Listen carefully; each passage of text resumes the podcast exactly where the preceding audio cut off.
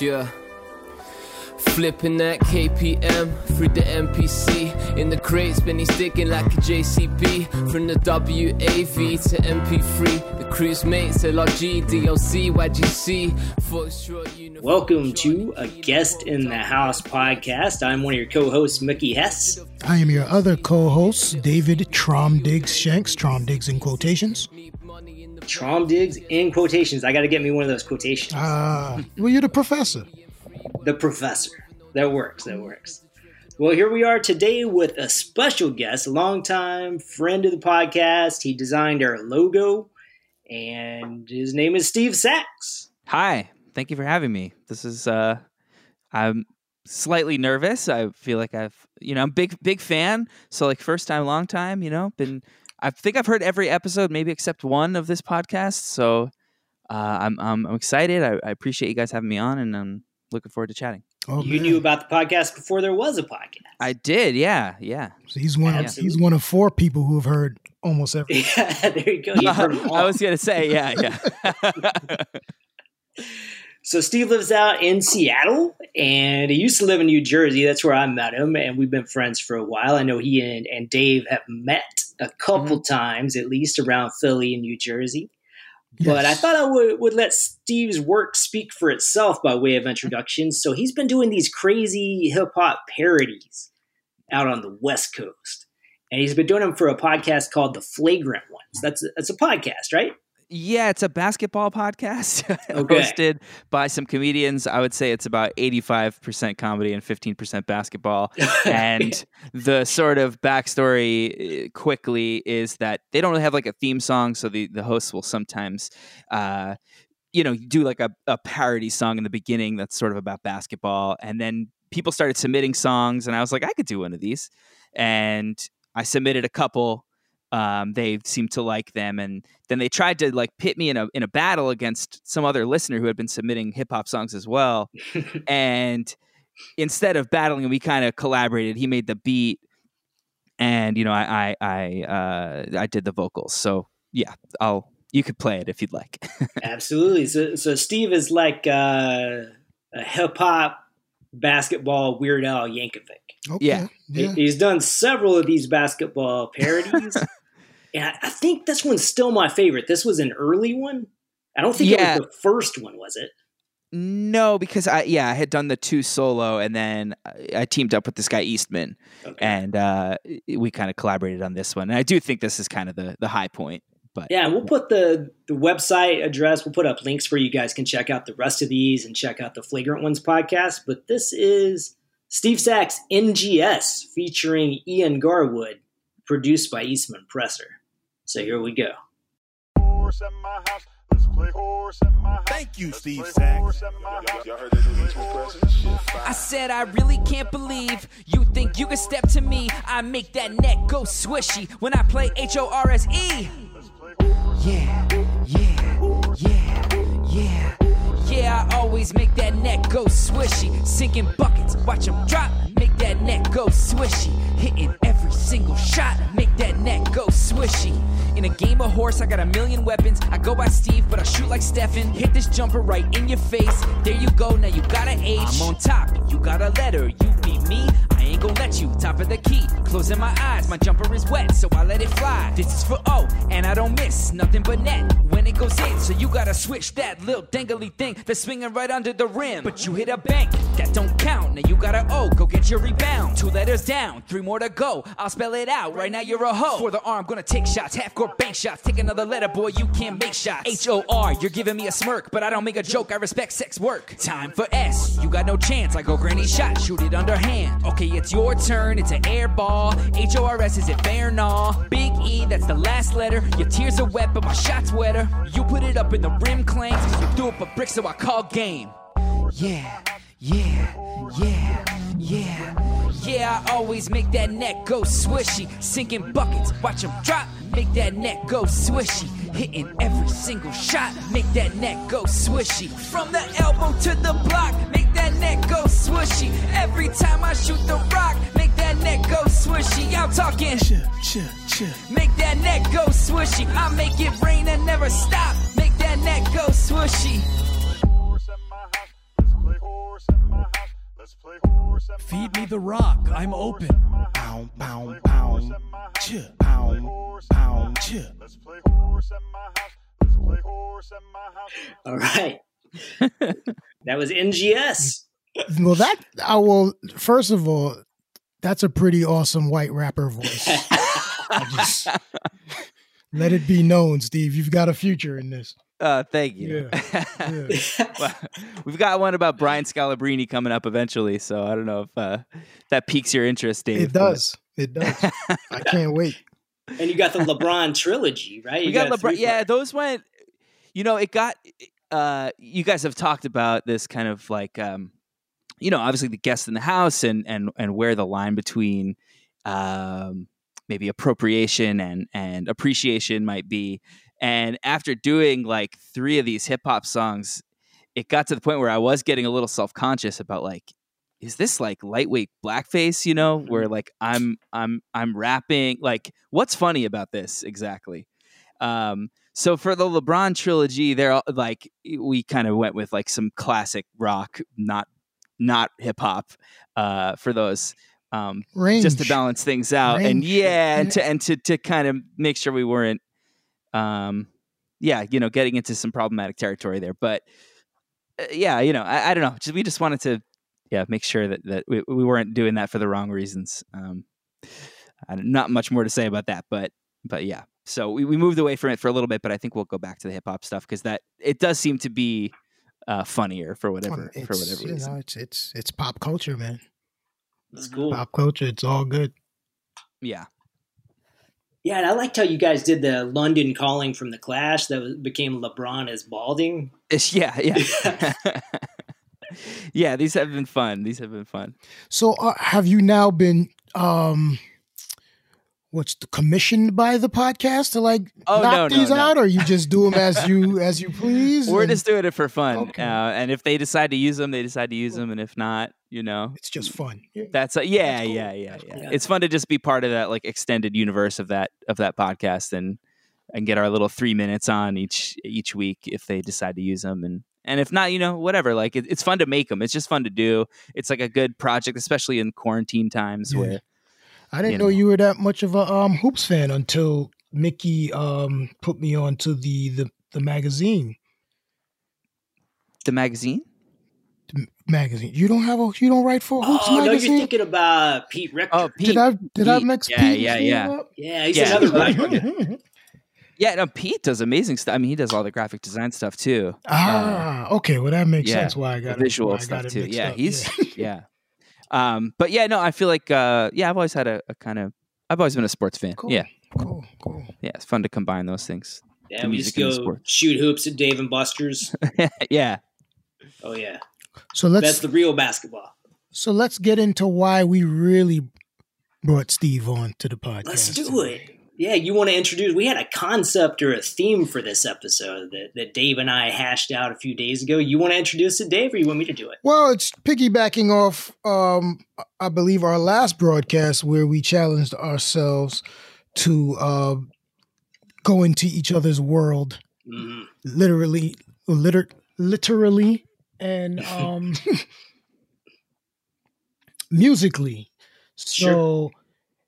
I was supposed to read some stuff. I haven't uh, got to that yet. Obviously, it's a lot faster to listen to a twenty-minute album than it is to read. Fair enough. Fair enough. We'll do a Carol Anderson books episode. down the road. Exactly. But instead, we each chose an album for the other to listen to hmm Mhm. that we know the other wouldn't listen to. Because we did the 20 albums in 20 years challenge that somebody sent me on Facebook Yes. like a couple months back. And we noticed that across the board, my choices were pretty underground. Some of them to the point that Dave hadn't really even heard of or heard of them. And he's pretty well versed in hip hop. And his choices leaned more mainstream for the most part. And he started to notice that I have some blind spots when it comes to the mainstream. And And, as I mentioned in the last episode, Beanie Sigel is a mm-hmm. shameful blind spot for me. yes. Because I did live in Philly briefly. I live right outside of Philly now. I have a lot of friends in Philly who are involved in hip hop. and I'm sure they just can't believe that I don't know Beanie Sigel. Yeah, so Mickey kind of told me about this premise, and and you you, you know you you at that point you just kind of pitched it like, oh, we're doing this episode, kind of this mainstream versus underground kind of thing, and then you sent me, you're like, I'm going to send Dave this Tame One record, and I checked that out. I thought that was cool, and then a couple days later, you sent me the Beanie one, and Mhm. I checked that out. Thought that was cool, and then then you asked if I wanted to come on the podcast, so I was like.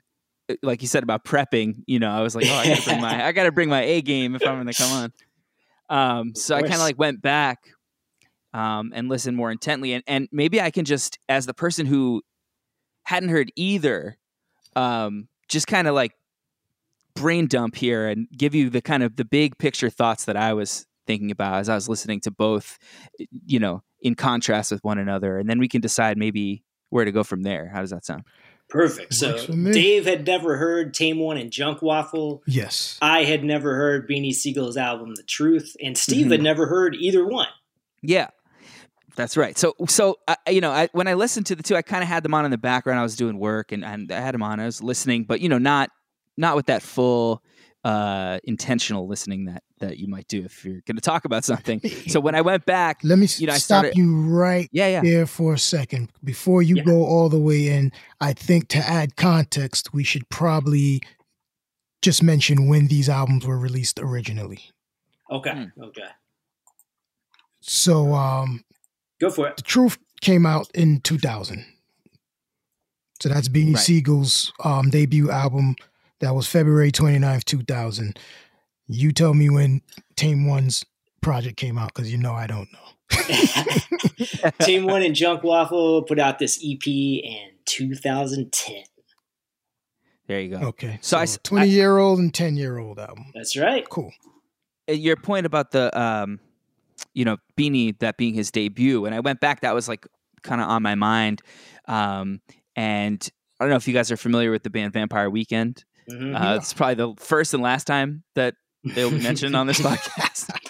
but uh, uh, the the singer of that band, Ezra Koenig, I- I've listened to him speak a lot about about music, and um, he kind of has this thing about debut records and the first track on a debut record as like Mm. as the potential like thesis, right, for like a, a person's entire career. And so when I like went back and really listened intently, I, I was kind of thinking about that, um, and this idea of like the truth, you know. And Mhm. Beanie kind of comes out and and like the first track is this, you know, the truth. Every time I step in the booth, I speak the truth. You know what I'm bringing to you. And so I was kind of thinking about what, well, what's his thesis? Like, who is he saying that he is? You know, um, and I feel like I feel like the thing he's doing in that track is like he, he's kind of saying like I'm a I'm a drug dealer first, and and a rapper second. It's pre- And so I pretty and so I'm gonna I can tell I can I can tell it like it is in a way that like other rappers can't. Mhm. and and so like that's his claim to the truth. And like i feel like there's a lot to unpack there.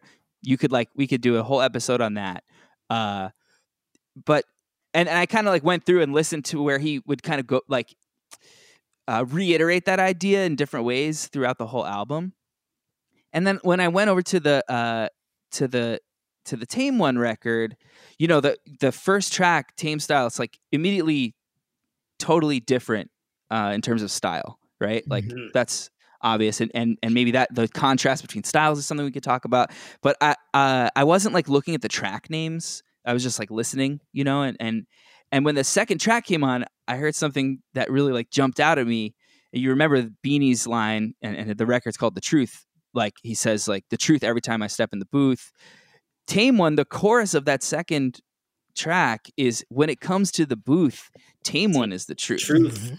and sure enough the like the title of that track is the truth Truth. Mhm. right and so i kind of started thinking about like well like what is the truth right? Like what like are they both referring to the same thing when they say they are the truth? Like Mhm. what is the truth? And like how how does the mainstream make a claim to the truth versus like the underground making a claim to the truth? And that kind of got me thinking about like rap as a commodity in the first place versus maybe rap as an art form and like and like what makes rap a product at all or hip hop a product at all? And then like maybe like taking that at like even a broader like bigger picture like how, how does black art have to transform to become a commodity in like a white system? You know what i mean? Um does the mainstreaming of of hip hop already do something to it to reduce what might be the truth or dilute that or um, you know is that how how can how can the, they both be making a claim that they are the truth or that they what they are doing is the truth it's slightly different i think than like you know i know in class years ago we talked about like authenticity um, Mhm, Yeah. it, it's it's related i think but but not quite the same because i think beanie's authentic and so is tame one but sure. it's different than saying like what I do is the real thing. This is hip hop. They're both kind of saying that and they're both doing something very different. And I guess I started thinking a lot about I, I don't have answers. I'm mm-hmm. curious what you two think as the people who are you know, you both proposed each of these records and maybe you think each of these represents the truth and I would be curious why that might be. Man, I like this approach. Okay, This is like this is heavy. I didn't know we were going this heavy. I was prepared if I knew. but um, hey, we're here. Let's. Um, Sounds like you took a class on hip hop or I may have, I may have. is that what's is that what's going on? Am I have I have I walked into a um, Professor Mickey S class? Oh, you've walked in several times. Well, in I, the I past, told uh, I told Mickey I was like I'm going full college on I this. Go love for Like, it, I hope you I know. love it. Okay, let's go. But but like I said, I don't know. You know, I don't. I'm coming in as a person who's heard neither of these, who who uh, has less experience in e- with either. You know, either I I don't know what you want to call these styles or whatever, but um, you know, each of you seems to gravitate toward one over the other, and, and maybe we can talk about why why those things might be the essence of hip hop or not. Yeah, styles and aesthetics, right?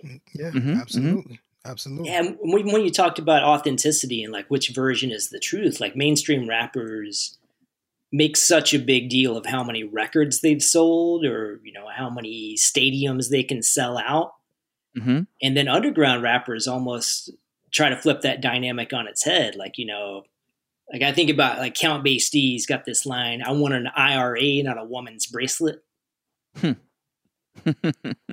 yeah, You know, they try to take like mainstream success and like the money and visibility and attention it brings and say, well, you know, I may not have all that, but it's because I'm tra- staying true to the art form, true to the streets, true to where hip hop began. hmm And you know, some of that's hogwash Yeah, on both sides, well, that's, right? what, that's what I wanted to hear. Yeah. What, what would your response to on that both be? then? sides. Yeah. So uh, I mean, but to get to Steve's question about the Mm-hmm.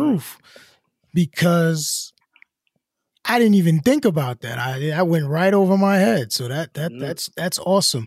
But both of them operating from perceivably different spaces, but both claiming the truth Yeah. you know and i i you know both of those things can coexist in my world so they Mhm. both can be the truth for completely different reasons. You know no no more than paul pierce another basketball reference is the truth was in the nba yeah. and it's like well what's what's the tr- what's true? Like what does that mean for him as a hooper? Like i'm the truth.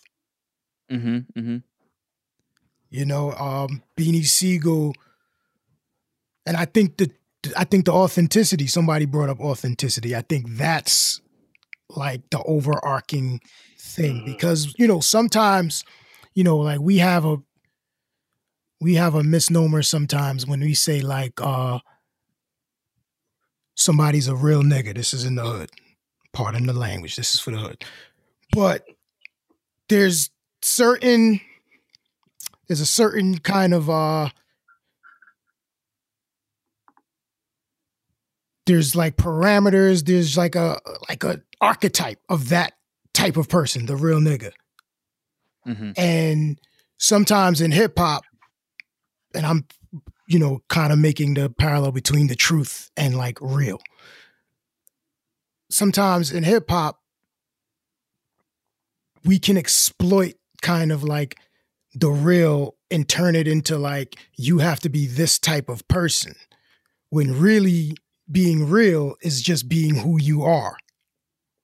Right, and it does seem like that's kind of the contrast, which is ironic in some ways, right? Like they're they're both claiming the truth. I feel like um Beanie is saying he is this type of person. Like his whole kind of shtick, if you will. I mean, maybe that's uh I, I'm thinking about it as a product, right? Like of course, of course. he's a mainstream Of course, rapper. of Like course. It's we a- know he's packaging it's a packaged it's a package Yeah. yeah no question about But his it. thing is like kind of like, oh, I'm this naturally gifted rapper. I didn't even I didn't even intend to be a rapper. Like I'm really a drug dealer, Mm. but I do this thing, you know. And and I, so first of all, I was wondering like, what's the history of that move? You know, like I, what that reminds me of Pusha T, but he's later.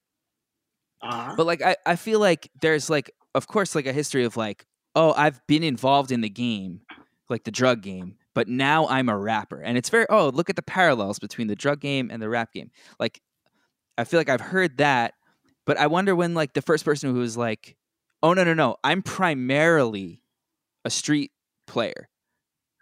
And like this is just Mm. another hustle for me.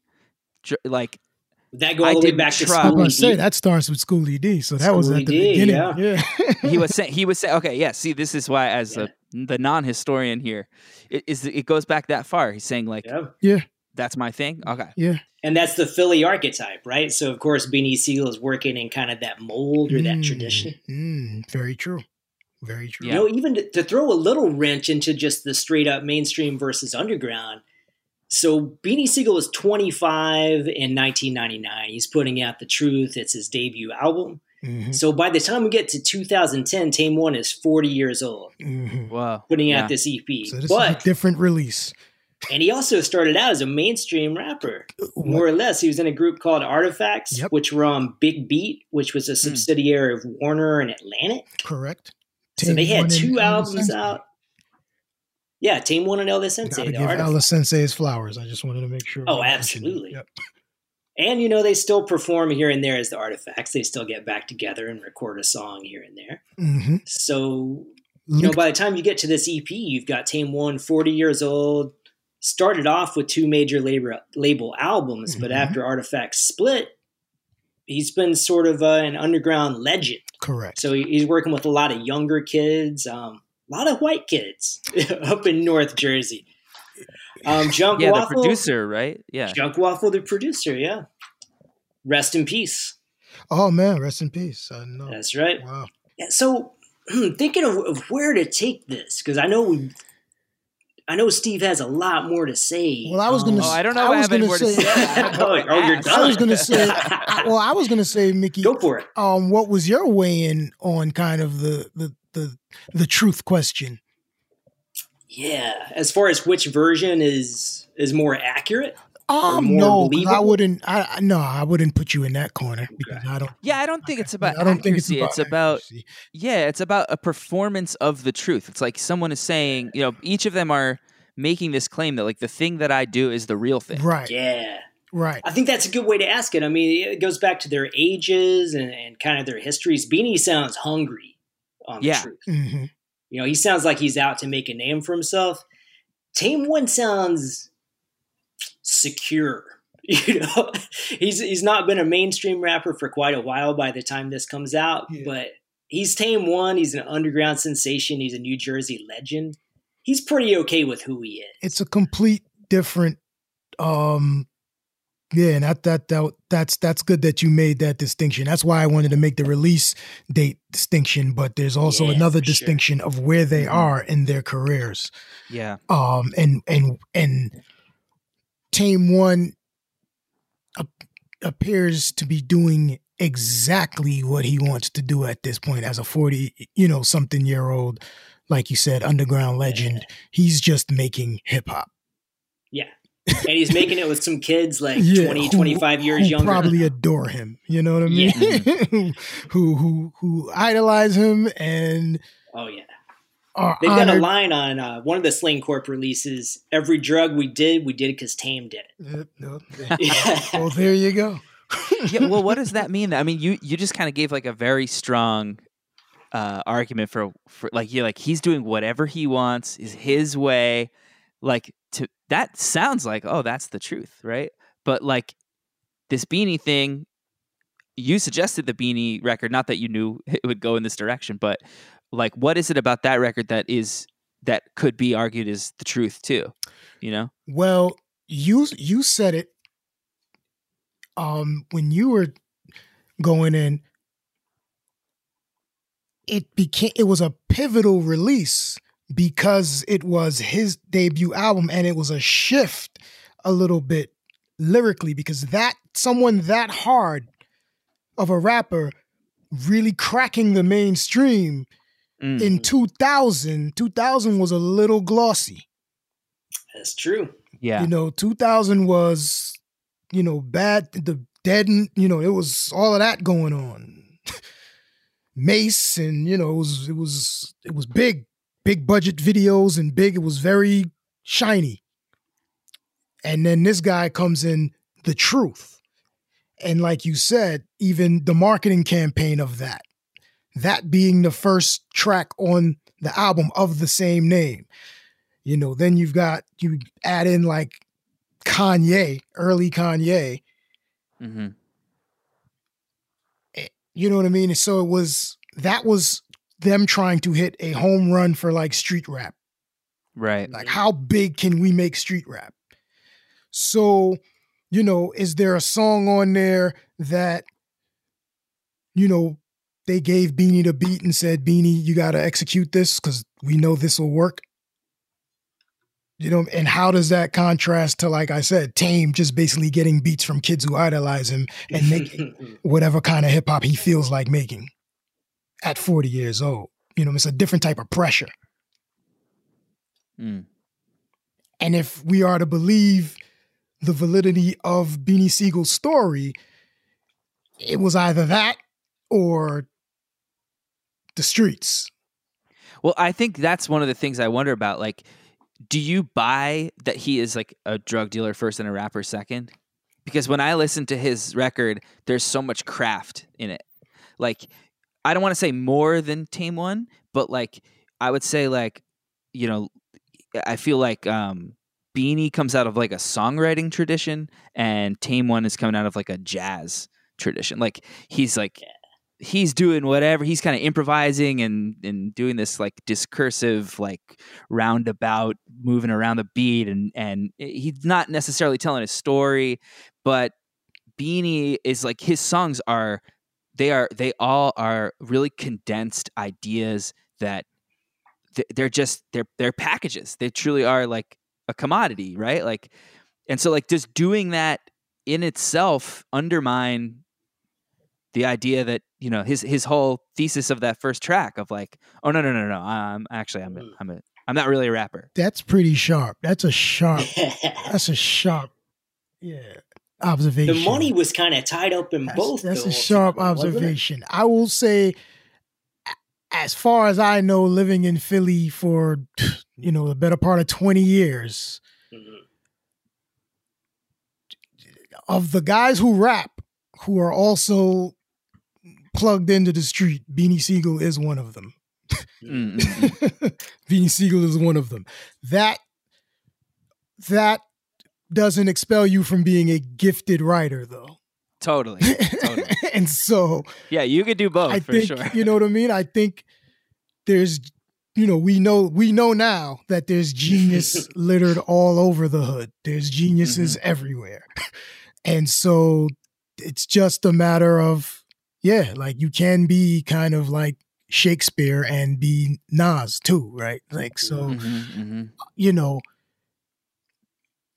But clearly, he loves rap. I think is what you're saying, Yeah. well and which he- is he- obvious. Like he loves the craft. He loves yeah the craft. the songs are tight like they're not you know as as compared to tame one where like he's just following rhymes kind of you know but in Oh, a way sure. maybe that's true too like it's really a pure creative uh outlet I think or, the or, jazz, you, you, know? know, the jazz connection is is very is very keen, Steve. because he, it is is, is is improvisation. It's it's my flow is gonna move. You know what I mean? I'm gonna say it's very like it flows. It flows through what's going on. Where Mhm, mhm. Beanie is basically just attacking, and they're building like a wall or, of, around his attack. Yeah, you can't get two more different styles. yeah, Yeah. yeah. Some of those Tame One songs don't have choruses at all. Like, No, there's not a just- single on this EP. No. Yeah, and they're not really freestyles exactly either, but it's like more from that tradition than like again like the songwriting thing. Like Yeah. Beanie is like hitting ideas and concepts and then like bringing you back to that main thesis of the song, you know, every time. Um yeah, like what I said, like it's just it that's craft. Like which and like and then and then what i wonder about and and i think you guys would have a, a better handle on this is like what does that say about you know who, who is who who is this being sold to right if that's the way the product works and and kind of like what does that say about what the, what that audience needs or like the subject matter they expect or I don't know those kind of ideas about like wh- wh- who is Beanie like is he being how truthful is he being if he knows he has to hit these ideas and kind of always come back to this character in a way um I don't know I, Even if the character is like an extension or a of version of himself, himself. yeah yeah I mean, any at at at any man, it's like. And I was having this conversation with a couple of the uh, rapper homies the other day, actually, in this same frame, talking about um, gimmick.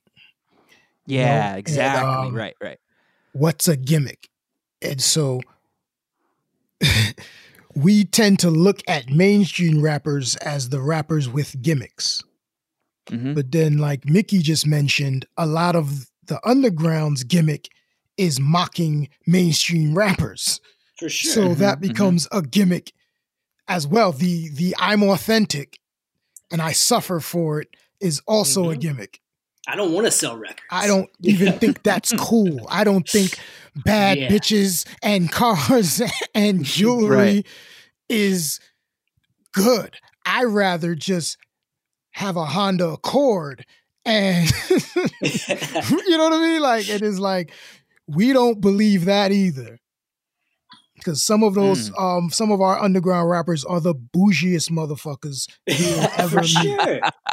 For sure. Just because you haven't sold many records doesn't really mean that's your mentality, right? right Listen, doesn't mean you don't and- wish you And could beyond that, if you're going, if you're getting tickets, if you're going over to Europe for a ticket, some of these guys, when they go to, you know, Georgia, the country, not the state, or, you know, Mhm. they run Eastern Europe, like they make that run, they're packing stadiums, man. Oh, yeah. They they could do 10,000 out there and, and couldn't put 300 people in the United States. So some of these guys are not broke. I think that was the case Tame One for a while. He, he had a couple releases that were are- just German releases. I don't think there was a U.S. version. You don't do, you know, I mean, hey, look, God bless some of our rappers, you know, they do have full-time jobs. Sure. and it is what it is. I'm one of them. Um, and it is, you know, we love to make the music, so we make the music, but we're regular squares. You know what I mean? And then you've got another guy who's rapped for 25 years and didn't do anything else. That's a career. For sure. yeah And, you know, some of these guys are just s- suburb, you know, hundred hundred thousandaires. Like I got a couple, I got a nice house, I live in the suburbs, um, and I do shows. You know what I mean? I think Masta Ace is a wonderful example of someone like that. Absolutely. Yeah, I mean, you see the pictures of his Europe shows. It's nuts. I mean, But Masta Ace, correct me if I'm wrong, because I'm not as familiar with his stuff. But like, isn't he more in the beanie mold than in the tame one mold? He's both. he, you think he's both? hmm yeah, depending on what part of his career you're looking at. He right? began his career as a beanie Yeah. and now operates in a Tame One space. but he's one of the. I mean, you know, at and you know, we could go into a whole Masta Ace appreciation um podcast, but you know, this this is one of the better careers in the history of the game. If you know, if we're talking forty five years, Masta yeah. Ace has had a pretty good career. Yeah, he's a guy that you know he has said he thought his career was over several times. Thought he didn't have another album in him, Mhm. and somehow that becomes like the best album again. You know, Mhm. he's he's able to pull himself out of that every time. Yeah, no. So yeah, that and you said Tame One had a major record deal. Yeah, So I guess what Steve brings up is very interesting because then we get into when did Tame One or Masta Ace no longer be viable as a commercial product? yeah. Mm-hmm. and when does that shift happen and what does a release like the truth from beanie sigel have to do with that shift you know and then when you look at the shift that happens right after that because we mentioned kanye produced that first single and That's what right. kanye becomes and he shifts it back to where maybe if we had kanye come right after masta ace masta ace is still mainstream Hmm. What do you see as that shift? I mean, when you say it shifts back to Kanye, could you uh, expand on that? so if we take Beanie Sigel's truth, you know, using your um kind of metaphor, Mhm. And then what becomes Kanye's truth, which is kind of anti Beanie Sigel. It's Mhm. like I'm the kid from the hood who never got into trouble. Right. I'm an art student. hmm You know what I mean? I'm from Chicago. I'm from the South Side, but I'm an art student. And Yep. but this is my truth. And then that kind of shifts the culture, which brings in your Drake and your Kid Cudi and your and just this whole and I you know, I, I think Outkast gets some credit for that too. Andre 3000 Mhm. gets credit for that Sure. too. Because that's I'm sure who Kanye was, you know, he, that's a person I'm sure he was watching and saying I can be different. hmm So I think, but before Kanye, we're talking, you know, 50. Yeah. and Beanie Sigel and, you know, the whole Rockefeller. And, you know, so it's a street element. The Rough Riders, it's a street element that's kind of mainstream hip hop.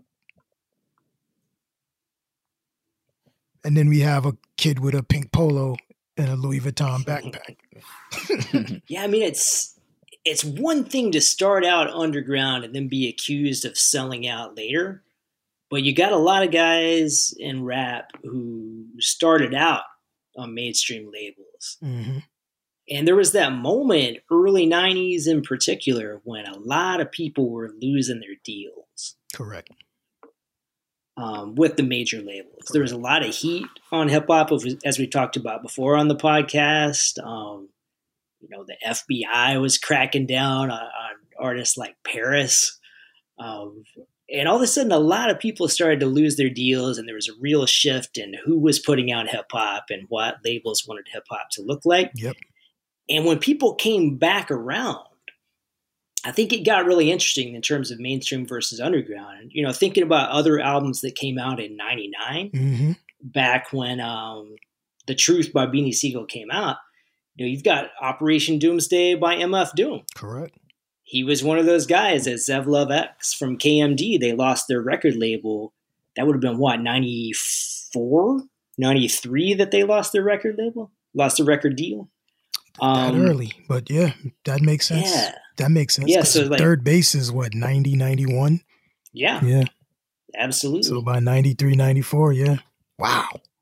So you got somebody who totally reinvents himself, comes back with a new name, a new sound, a mask on. hmm and yeah, I mean, you see Prince Paul come out that same year with the Prince Among Thieves. Correct. Um, I'm sure there's got to be some Rawkus release somewhere around that time, too. Definitely. Like the underground was really starting to take off. You know, you had Loot Pack put out an album that year. Um, that's Madlib's group before he became just the master producer Madlib. hmm hmm So yeah, it's kind of an interesting moment when you got guys who had lost record deals finding their way back in a few years down the road. But another another this gets into another awesome thing because I think the money that was being generated by that time Mm. in hip hop brought a lot of other types of you know players into the business like the in terms of record labels. It was a lot more like you know um we can we can have a viable business model moving you know 50 to 100,000 units on like really interesting artists.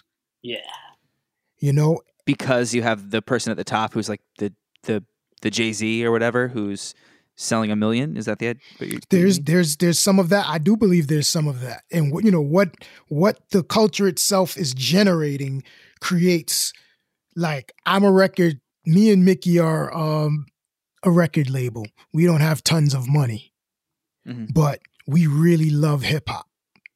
So you know we find this kid who's just a phenomenal rapper and we say our business model if we can get this kid to sell 50,000 records, we'll make money.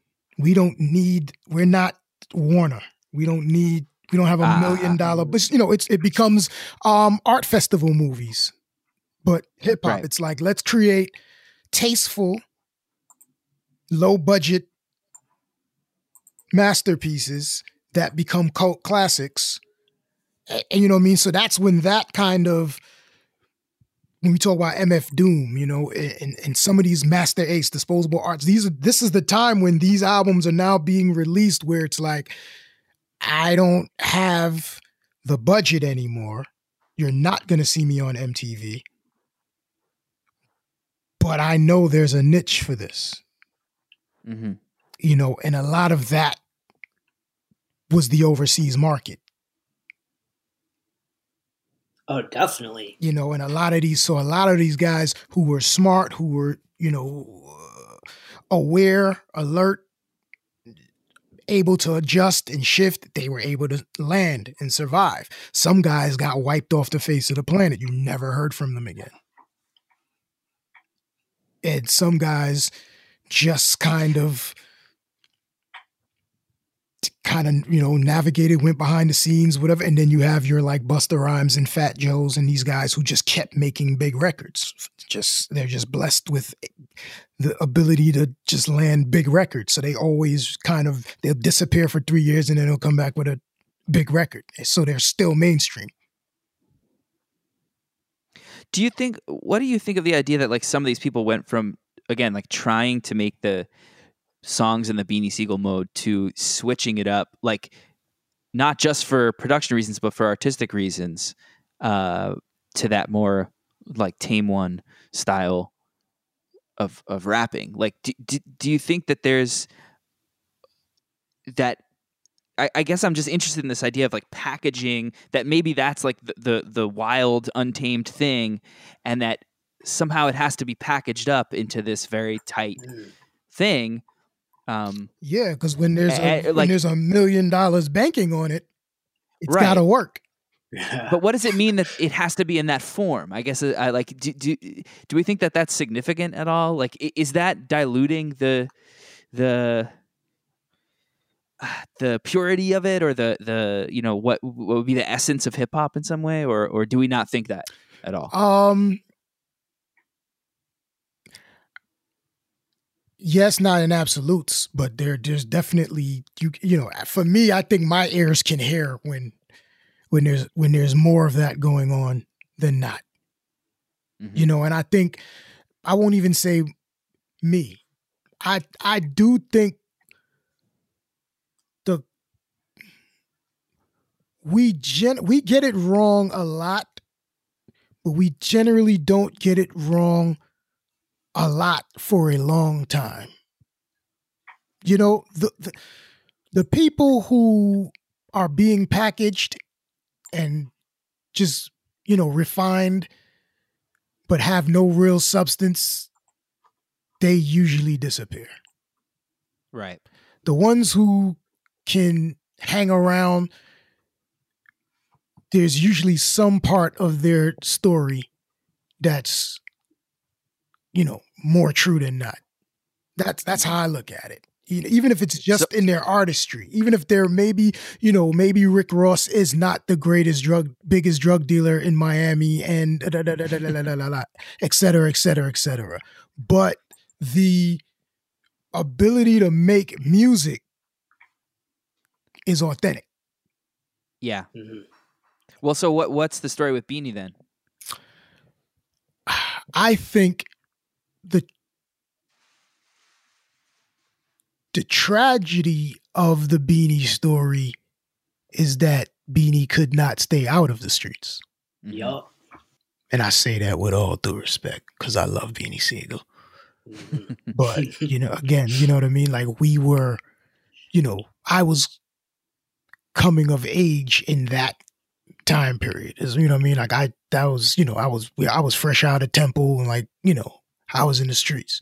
Not those streets, but I was outside, you know what I mean? Clubs Yeah. and here and there. So you know, you're around. And yeah, nah, yeah, Beanie, you know, Beanie's Beanie Beanie always locked up, man. Like yeah. Yeah. you're locked up a lot. So He even got shot as a bystander, yeah. right? Just a few years ago, right? Mm-hmm. Mm-hmm. Mm-hmm. Mm-hmm. So I think that I think that that um and then whatever the business, you know, um and I didn't mention this to you, Mickey, but if you have a chance, Yeah. check out um Nori's Drink Champs podcast. Oh, yeah. Check out the episode with uh, Mike Geronimo. Really? Yeah, that sounds good. fascinating and it's in this Really? is this is the same this same exact you'll understand exactly why i said it you too steve check it out Okay. because it's to me it's what i said about you know the real king there's something that happens in the industry with people who keep it too real hmm you know what i mean and then Which is a funny phrase in and of Right. itself. But yes. and so it's you know it's just there's no real room for that and that that's kind of in the frame of what you're talking about in terms of the package you know what I mean? and what when it's when it's going through that assembly line what's being chiseled off and you know what I mean, and, and, and- brushed off and you're you're creating this package this thing that can be Mhm. sold to a mass of people and you know what hap- I mean, but that's the same thing that happens in Hollywood. That's the same thing that happens, you know. Absolutely. it- Yeah. It's like you you hear about writers and directors, and they're like, "Well, I, we brought it to the studio as this, and then it was released as that." you Mhm. know. Um, so I think personalities and sometimes ethics and thing, you know, certain parameters get stretched, and you know, I mean, some people are able to stretch more than others. hmm Can I read this thing that uh, I actually read this last night? I was reading this interview. It's kind of old, but it was with Donald Glover talking about Atlanta. Mm. Go for it. And I think this quote is kind of, I just like jotted this down in my little notepad. But um, he was talking about uh, 12 Years a Slave with the interviewer, Mhm. and he was kind of shitting on it a bit. And the interviewer said, like, "Di- didn't didn't black people actually make 12 Years a Slave? It's, and yes, Glover said, but in the white system. He Mm. picked up a rock from the fire pit, then dropped it below on his fingers. If Atlanta was made just for black people, it would be a very different show.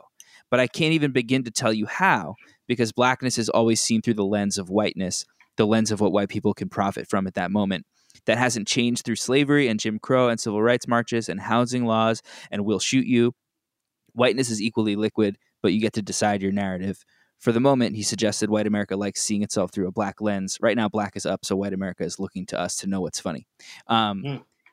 But yeah, that kind of made me think of like what you're talking about with what, who, who, like who who is that package for, and why do certain things get shaved off or left on, or um, and how does that affect the package? I- You know, Well, I'll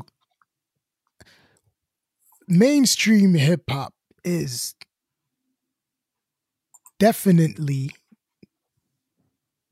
catered towards the majority audience. That's it's a numbers game. Mhm. So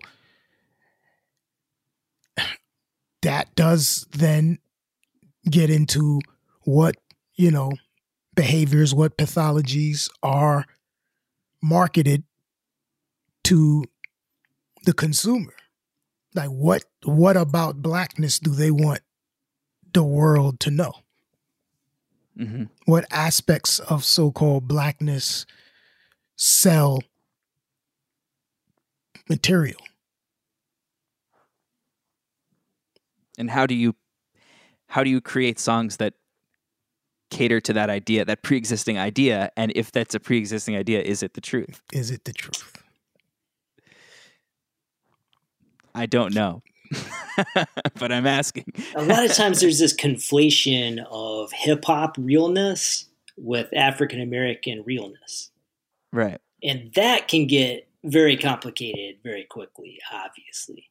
Mhm. And I think we even see it a little bit in this recent last minute spate of uh, black rappers weighing in on politics in the presidential Uh huh. election. Uh huh. Um, Yeah. Yeah, even like you know, Lil Wayne just made an appearance with Trump and a sort of a quick last minute endorsement, Mm-hmm. and he got a lot of flack for it, obviously, Mhm. from the hip hop community, from fans, um, and that's a really dangerous conflation. This idea that that hip hop can really put on display a version of African American reality Mm, that the masses and the Mhm, white mhm. masses take as the truth. mm. You know, we're back to that term again. What is There the you go, truth, yeah. right? And Exactly, who and who's the audience? Yeah. there you go. And who's selling that? and who's profiting from it, right? Exactly, Who are they yeah. selling it to? Correct. So when we Yeah. see Little Wayne with that god awful sweater on, and the turtleneck. And Don't forget the turtleneck. and he's cheesing with his thumbs up, the assumption is that he's trying to persuade black people to get mm-hmm. on board with Donald Trump.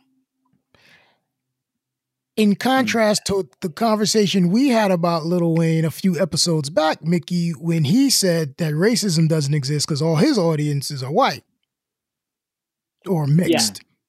yeah, people of all colors love his music, Correct. right? So Little Wayne's not a black star. Exactly, by his own star. definition. Yeah. Mm. So, you know what I mean? Like, who's is the assumption that the audience, Donald Trump's audience, would see that, hey, look, Little Wayne's down with Donald Trump. So that stuff about him not liking black people is a crock. Yeah. Or is it to persuade some black people that he's a good guy? I don't really think he needs to do that. It's a last minute ditch effort, man. I- you know, last ditch effort. I think you know. what I mean, I I would think I'm starting to think he's carting these people out for white folks yeah. Mhm. because of that. You know what you guys just said about the you know the perception. What is the perception of blackness that that particular audience needs to see? Mhm. So if we make the rappers the leaders, that's what they believe. Like they're that, that that's their those are their leaders. You know what that audience wants to see, sadly enough, is black capitulation. Mm-hmm. and that's exactly what it is you know even even somebody as wild as Lil Wayne even somebody as hardcore as Little Wayne standing right there beside Trump thumbs up But like what what how and let's say Little Wayne is sincere Mm. and believes in his heart that if he goes and helps work on the platinum plan or something that he can make it. Is that Ice Cube's thing? No, no, no, no, no. That is not Ice Cube's Cube. Different. thing. That's Trump's thing. Yeah. Okay, I know Ice Cube had some plan that he put forward. Anyway, I'm sorry, I didn't mean he to did, interrupt. yes. It- let's say he believes sincerely in this plan. Correct. He's still not like no one around him smart enough to see that he's being used. Like no one could just say, "Hey, look, man, you- you- he's using you. Don't do it." It's not a good look. That's the I part. saw somebody I'm put that's the up. part I don't get because I'm like these guys. Yeah.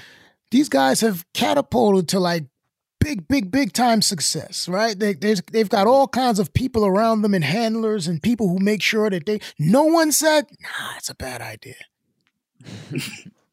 Nobody kept him from signing that cash money contract either. All those years ago, I saw somebody put up a billboard Ouch. from the '80s where uh, Muhammad Ali endorsed Reagan. I had no idea that's a- about Yeah, this. that's a thing now. I had no Really? idea. His second term, apparently. Yeah. And see, I thought I knew like a decent amount about Muhammad Ali, but I guess they probably leave that out of a lot of the bios. Yeah, yeah, But we not. We're not going to retroactively try and do that to Muhammad Ali either. People, stop it. No. Whatever he did, he did. Jim Brown was just in the White House the other day too. He's still Jim Brown. Yeah. yeah. Uh, Mickey, I'm glad that you uh, that just- someone else brought up Trump and not me because I, I didn't want to be the one to have to do it. But uh, there was a, a very small thing that I thought about Trump during this during listening to Beanie actually, which is like this move of like I'm a drug dealer. I'm I'm actually a drug dealer. I'm not really a rapper. I'm actually a drug dealer. So everything I say is is more real than the rappers. Mm. Is strikes me as the same move that Trump pulled of like I'm a I'm not really a politician. I'm a businessman, and so I, I, I the shit I, the stuff I say is more real uh, than these than these politicians. You can trust me. I I, well, I have the truth here. You know what I mean? Like Ooh, this kind of parallel. that's a very interesting parallel. And a very and a, and a very good way to tie a bow on things. Yeah, You know, and maybe that's that where we is end. pretty interesting. And maybe we'll unpack so- that. We'll unpack that on another episode. I think so. There's obviously so much more to say, and uh, if you want to hear more, come back next time. So this was a guest in the house. It's still I'm is. Mickey Hess. And I am Traum Diggs, aka David Shanks. And I'm Steve. Steve. this was our guest, Steve Sachs. All right, see you guys next time. I make it rain and never stop. Make that neck go swooshy. Horse at my house. Let's play horse at my house. Let's play horse at my Feed me the rock. I'm open. Pound, pound, pound. Pound, pound. Ch. Let's play horse at my house. Let's play horse at my house.